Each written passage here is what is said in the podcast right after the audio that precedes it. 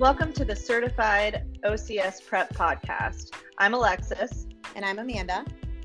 And we're here to help you prepare for your OCS test.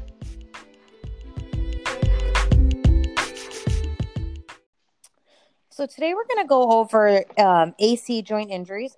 Most of this information is going to be pulled from the current concepts book. Um, if you're following along, that's going to start on page 41 of the fourth edition. Um, we're going to go over this fairly briefly. I don't think it's as common as some of the other shoulder topics that we've covered, and there's some other stuff we want to be able to get to, but I think it's important enough that we touch on some points from this. So, one thing to be aware of with these um, that could tip you off in any kind of case study or patient case would be um, the mechanism of injury. You're going to see these most often occur as a result of a direct blow or a fall onto the lateral side of the shoulder when that arm is in that adducted position or close to the body. So, not usually a foosh, a foosh injury. You're going to see it in motor vehicle accidents and athletes most often that participate in sports such as football, ice hockey, skiing, snowboarding, and bicycling, anything where they're more apt to fall. And in current concepts, they suggest that 40% of shoulder injuries sustained by elite athletes involve, um, involved in competition contact sports are due to some sort of AC separation or strain. So, with these types of injuries, both the AC and the coracoclavicular ligaments may be involved. So, the AC joint ligament predominantly provides stability in the anterior posterior plane, and the coracoclavicular ligaments are comprised of the conoid and the trapezoid, and they provide the majority of the vertical stability and assist in passive scapular motion during arm or shoulder elevation. So the conoid plays the primary role in constraining anterior and superior rotation, as well as anterior and superior displacement of the clavicle. So I think it's important to know, you know, if you're not familiar with the anatomy there, take a look at the picture of those um, and make sure you understand what they're restraining because that could help you with any kind of questions or cases that involve any kind of mechanical, you know, properties or diagnosis. AC injuries are most often going to be um, diagnosed through a clinical exam and an x ray for imaging. That's what you're going to see most commonly. Not to say they don't ever do an MRI here, but I think you're going to see an MRI diagnosis really only if it's more of a traumatic injury where they're suspecting other involvement at the shoulder. Um, AC injuries are classified into six different types. Type 1 is described as a sprain of the AC ligament without any tearing of. Um, type 2 is when the AC ligament and the capsule are ruptured and there's no injury to the coracoclavicular ligaments. The clavicle may sublux up to 50% with a type 2 AC joint injury. Type 3 injuries involve complete rupture of the AC and the CC ligaments, and that results in an increase in the coracoclavicular distance. And that's where you're going to get that visual step off deformity at the lateral shoulder due to the depression of the acromion. So I I think that that's one thing not to get hung up on, but to be aware of.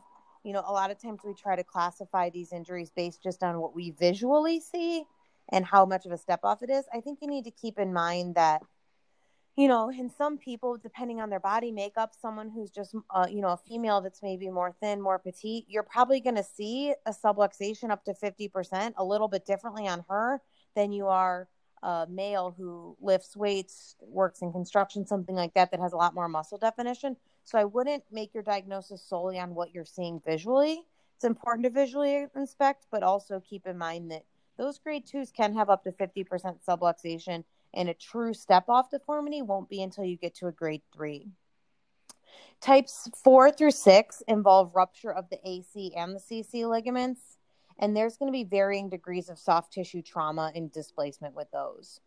So, most of these acute injuries are types one through three, and they're involved um, with conservative management more often than not.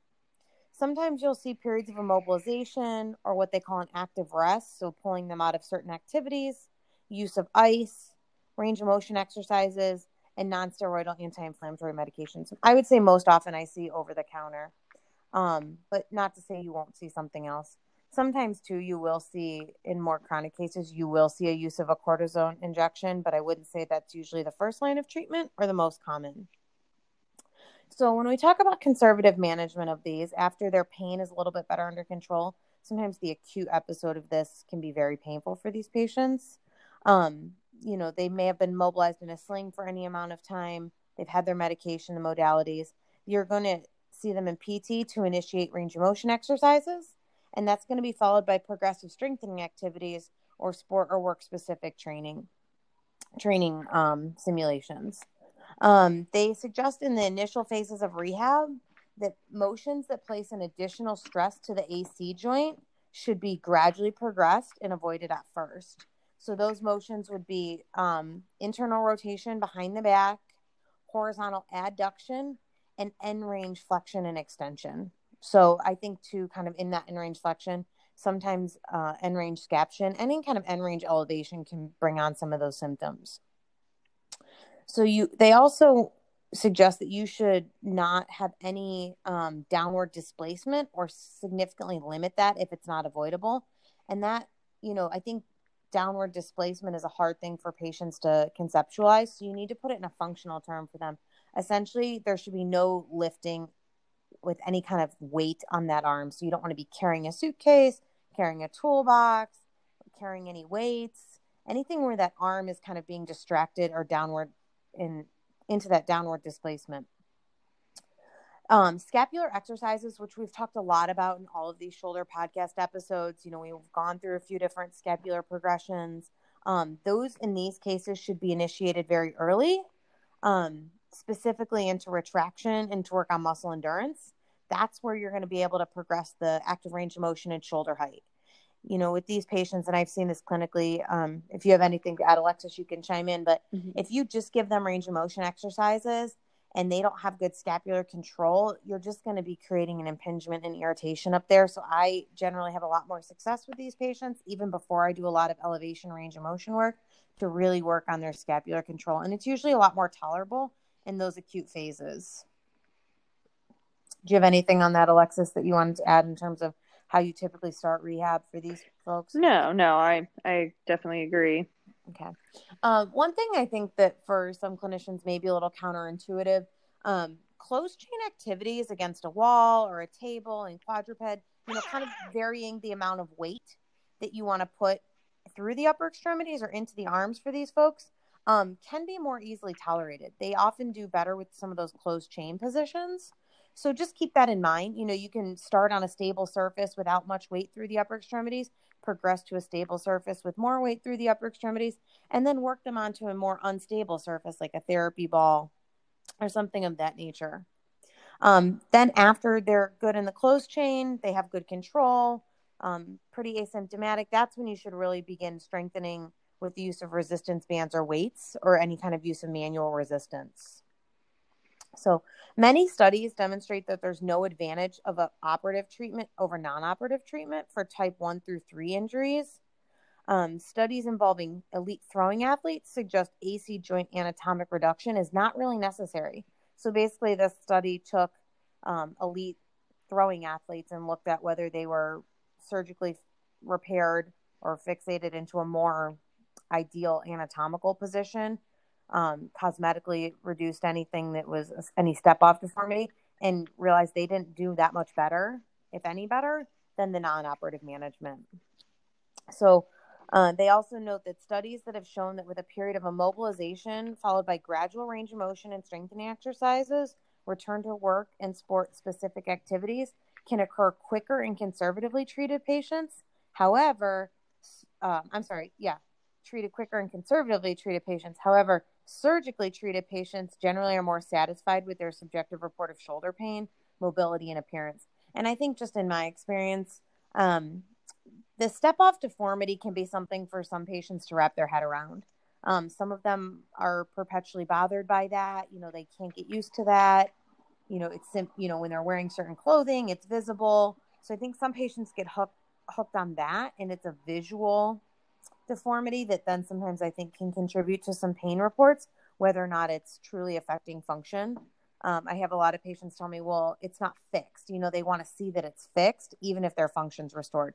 So I think that's sometimes where you're going to have to provide a lot of patient education to encourage them. You know, it doesn't necessarily have to be in this perfect anatomical position for you to have full function. Um, one thing I wanted to mention that they note in the current concept specifically that I think often goes unannounced in these patients, but There was one study that looked at 34 patients with chronic AC injuries, usually over two years of duration for injury. And they looked at their relationship between cervical spine pain and their AC injury. And they found a higher prevalence of cervical hyperlordosis and more cervical symptoms in the chronic AC joint injury group compared to the control group. So I think that just speaks to the fact that, you know, you, you may see these not in the acute phase, you may see them in the chronic phase. Um, you know, sometimes they do well for a period of time. They get most of the way there after their acute episode. And then they're referred maybe a year later, two years later for PT, and they're having more chronic issues related to the dysfunction there that maybe wasn't ever fully rehabbed. And I think it's important in these folks to also look at their neck, not to ignore it. You know, potentially their posture has changed or they've compensated for their previous injury. Just keep an eye out for their neck. It's it's an easy screen. Um, you may find that they do really well if you incorporate some stuff at the neck rather than going kind of right after their shoulder. One thing I want to bring your attention to on the bottom of page 42 of the current concepts is table seven. And they just outline a four phase approach for treatment of AC injuries. Essentially, what we just talked about above. Phase one is going to be your immobilization, your modalities for pain management, your active assistive motion. And they suggest that progression to phase two is appropriate range of motion is 75% full. There's minimal tenderness on palpation, and the strength should be between four and a half to five for delt and upper trap. Phase two is talking about restoring full range of motion. You're going to continue with strengthening in phase two, avoiding those provocative exercises that we talked about, some of those positions. And they say progress to phase three, phase three when range of motion is pain free and strength is 75% of the uninvolved side. So just make sure you're screening their uninvolved side to really see how different they are. Phase three, you're going to progress strengthening of all the shoulder musculature into those provocative positions, certainly doing so gradually, being mindful of their level of irritability. And then they suggest progression to phase four when the motion is full and painless and strength is close to 100%. Phase four, as I'm sure you can guess, is just working on the progression of the sport specific or works um, work specific activities. And that's where you're going to return to throwing for any of your that are treating throwing athletes. It's going to happen in that phase four. They don't really outline a set timeline. I think, again, this is one of those injuries. I think it can be variable depending on what grade they are and their level of irritability. So you're just going to kind of have to use your clinical judgment to gauge that. So currently, the standard practice is that patients should be involved with conservative interventions for at least three months. And then after that, if they're still symptomatic or functional limitations persist, is when surgical intervention would be considered. Sometimes surgeons will consider it sooner if there's a significant visual deformity and they need to perform a heavy labor, they need to sustain a repetitive shoulder activity for their work, um, overhead athletes that have issues, or those type four to five, four to six injuries may um, warrant surgery sooner than that three month mark, but generally that three month mark of conservative treatment. So, surgery has provided good outcomes. Um, however, there's some complications that I think are important to know. They've specifically mentioned um, hardware migration, infection, nerve injuries, coracoid or clavicular fractures, or the need for further surgery. You know, if they have a hardware failure, they may need to have it redone, and that's certainly not an ideal outcome. Um, page 43 and 44 talk a lot about the surgical approaches. Um, I personally don't feel like it's the most important thing to get into. It's very involved in anatomy, and they talk about different um, pulling away techniques and stuff. So I think I'm just going to mention the four main surgical options so you're aware of them. If it's something that you want to know more about, I would say current concepts is probably your go to, and they'd start that on page 43. So, the four main types of surgical options for these reconstructions the first one's going to be primary fixation using the hardware of the suture wires with or without ligament repair reconstruction. The second is going to be primary fixation at the CC interval with or without AC ligament repair reconstruction. The third one is a distal clavicle excision with or without the CC ligament repair or the coracoacromial ligament transfer. And the fourth one is a muscle transfer with or without the distal clavicle excision. Honestly, like I said, you know, for my experience in practice, I've really only seen the um, primary fixation using the hardware of the suture wires without the ligament repair. Um, and the couple cases like that I've seen have been successful. So the thing to know with these different um, surgical patients is that postoperative rehabilitation is really going to vary among the different procedures and it's really going to be um, surgeon specific. For all of them, though, you are going to see a period of immobilization. They're usually going to be in that platform brace or pillow to support the weight of the extremity and minimize the vertical load to the reconstruction site. Um, on page 45, there's table eight, and that outlines again a table that goes through the three phases of postoperative rehabilitation for these folks. In general, you're going to see a strict platform brace and immobilization for six to eight weeks. They're only allowed to remove their brace for self care activities and limited passive range of motion. After that eight week mark, they're going to come out of their brace. That's when formal therapy will be initiated. And it's to decrease that postoperative stiffness by using active assistive range of motion and manual techniques. Um, there's a cautious progression into horizontal adduction, um, behind the back reaching for internal rotation, and end range uh, forward elevation. Strengthening may begin with closed chain activities, particularly focusing on scapular control again with that um, uh, with the fixed hand position. They expect full range of motion with the except, exception of internal rotation behind the back um, by 10 weeks. And from weeks 12 to 18 is when you're going to start to include that isotonic strengthening with resistance band and cables. So if you just briefly compare those outside of any specific protocol, you're going to see that the postoperative um, recovery um, recovery phases are very similar to the conservative management. You just have that delayed healing in the beginning to allow anything that was surgically reconstructed to really heal. Um, but like I said, the research isn't really pointing to a lot more success with surgery. It's really done for delayed functional return. Um, you know, occasionally for a severe step off, that kind of thing. But a step off alone that has minimal pain and full function, you're not really going to see surgical interventions. So that's kind of a quick wrap up on AC joints. Um, you know, again, I think it fits in. You will see it maybe with some other shoulder diagnoses. Um, but if anyone has any specific questions about AC joints, you're always welcome to email us.